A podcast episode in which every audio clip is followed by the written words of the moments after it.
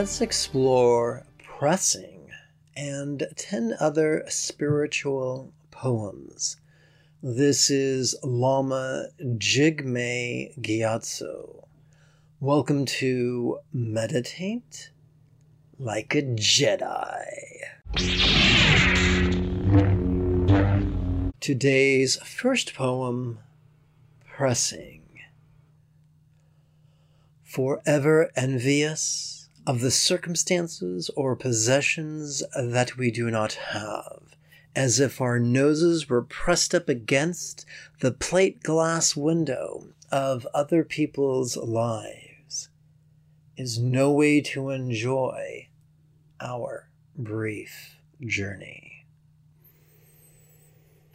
Today's second poem, Harness. The goal of meditation is not to chase away our unpleasant emotions, such as fear or anger or jealousy or contempt, but rather to harness the energy of these temporary phenomena that they might enhance our mindfulness and insight. Before even the most virulent of emotions inevitably pass, like the morning dew on a summer's morn, or like Anakin's long hair after the duel with Obi-Wan on Mustafar. Today's third poem, Bases and Scopes. In Buddhist Tantra, the four bases of mindfulness are circumstance, body, communication, and mind. The four scopes of compassion could be self, neighbors, earthlings, and all beings of all worlds. When the two sets of four are simultaneously blended with mantra meditation, it could multiply our experience of mindfulness, passive, vulnerable, and non conceptual, insight, relaxing, releasing, and flowing, as well as compassion, centered, spontaneous, and uncontrived. Today's fourth poem, Duane Barry.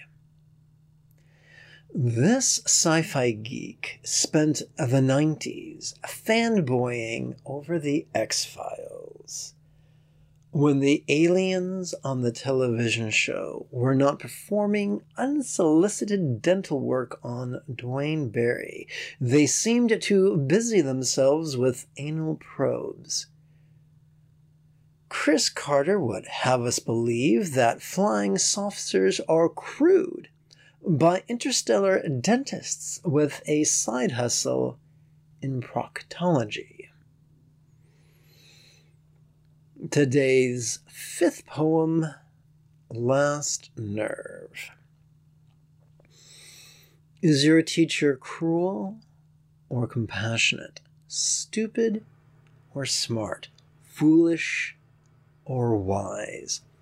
Even the Dalai Lama advises that if your teacher gets on your last nerve, then go find a better teacher. Today's sixth poem even existed. We could read the Yoga Sutras of Patanjali, but we do not know if these were his actual words or if he even existed. The same could be said of Buddha, Zoroaster, or Jesus. All we know are the effects that we generate when we apply our understanding of their teachings. Come, let us dispense with the rigidity and hubris of fundamentalism that insists that all that can be known has been learned. Let us, like Mila, the great Tibetan yogi of lore, with a palm cocked behind our ear, listen to the whispers of the ethers and test their guidance in the laboratories of our bodies and our minds. Today's seventh poem, Grandma's Jowls. In the depth of my widowed, widowed grandmother's senility, she was a bit like a cross between a teenager and a child. She was like a teenager, for she always seemed to have an amorous boyfriend.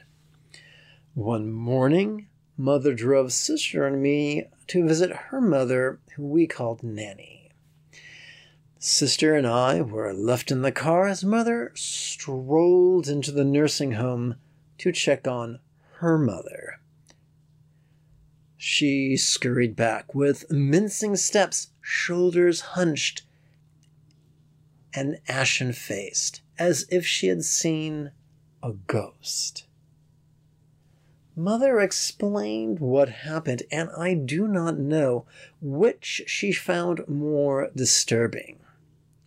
Whether it was that she walked in on her mother and her mother's boyfriend making the beast with two backs, or that they were doing so with most of their clothes on.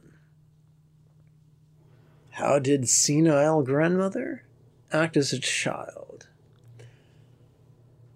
When she sat with sister and I in the car's back seat or wherever she was, when she grew too warm, she would simply take down her pantyhose until they hugged her knees. Many decades have passed, but now as I look in the mirror, I seem to have inherited grandma's jowls be it causes, conditions, components, or conceptions, independence is but an illusion. Today's eighth poem, Talents. Like the victim told of in Edgar Allan Poe's tale of the cask of Amontillado, who awoke to find himself chained to a cellar wall, while his assailant was laying bricks to build a second brick wall with which to sandwich him between. Likewise, when we ignore our talents, failing to nurture or indulge them, we too are burying them alive, like the fool lured by the promise of Amontillado. Listen. Can you not hear their muffled and plaintive cries begging for release? Today's ninth poem, Warm. As I sit outside for morning meditation, I am struck by the realization that the garments I selected to wear this morning are not nearly warm enough for a dainty doily such as myself. Long, longingly, my thoughts turn to my parka. Why, at this very moment, it is enjoying the heater and perhaps savoring a cup of cocoa. The lucky bastard. Today's tenth poem, Hardwood Floor. While chatting with my neighbor, through her screen door, I spied her twin infants click and clack.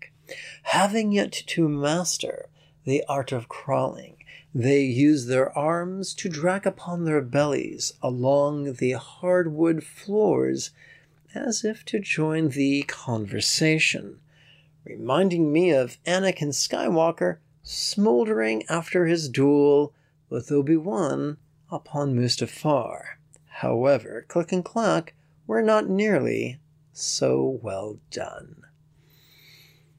Today's eleventh and final poem, Midnight Mass.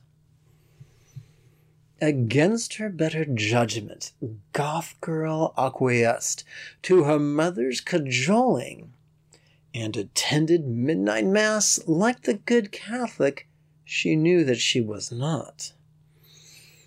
Upon entering the church, Goth Girl rolled her eyes as she watched her mother dip her fingers in the holy water and then cross herself. A sly smile played upon Goth Girl's black lips. Her fingers pierced the surface of the holy water. Lightening fast, she pulled back her hand, cradling it upon her chest as if injured, and lifting her chin, theatrically wailed, It burns! As her mortified mother dragged her by the arm out the church, Goth Girl smirked, confident she would not soon be coerced again to Mass. Let us conclude with a simple call to action. This podcast will never have any advertisements, so support us monthly on PayPal and like us on your podcast service to help others find us just as you found us as well. If meditation has felt impossible, boring, or just out of reach, you are welcome to register for the next series of live online meditation class webinars that meet once a week.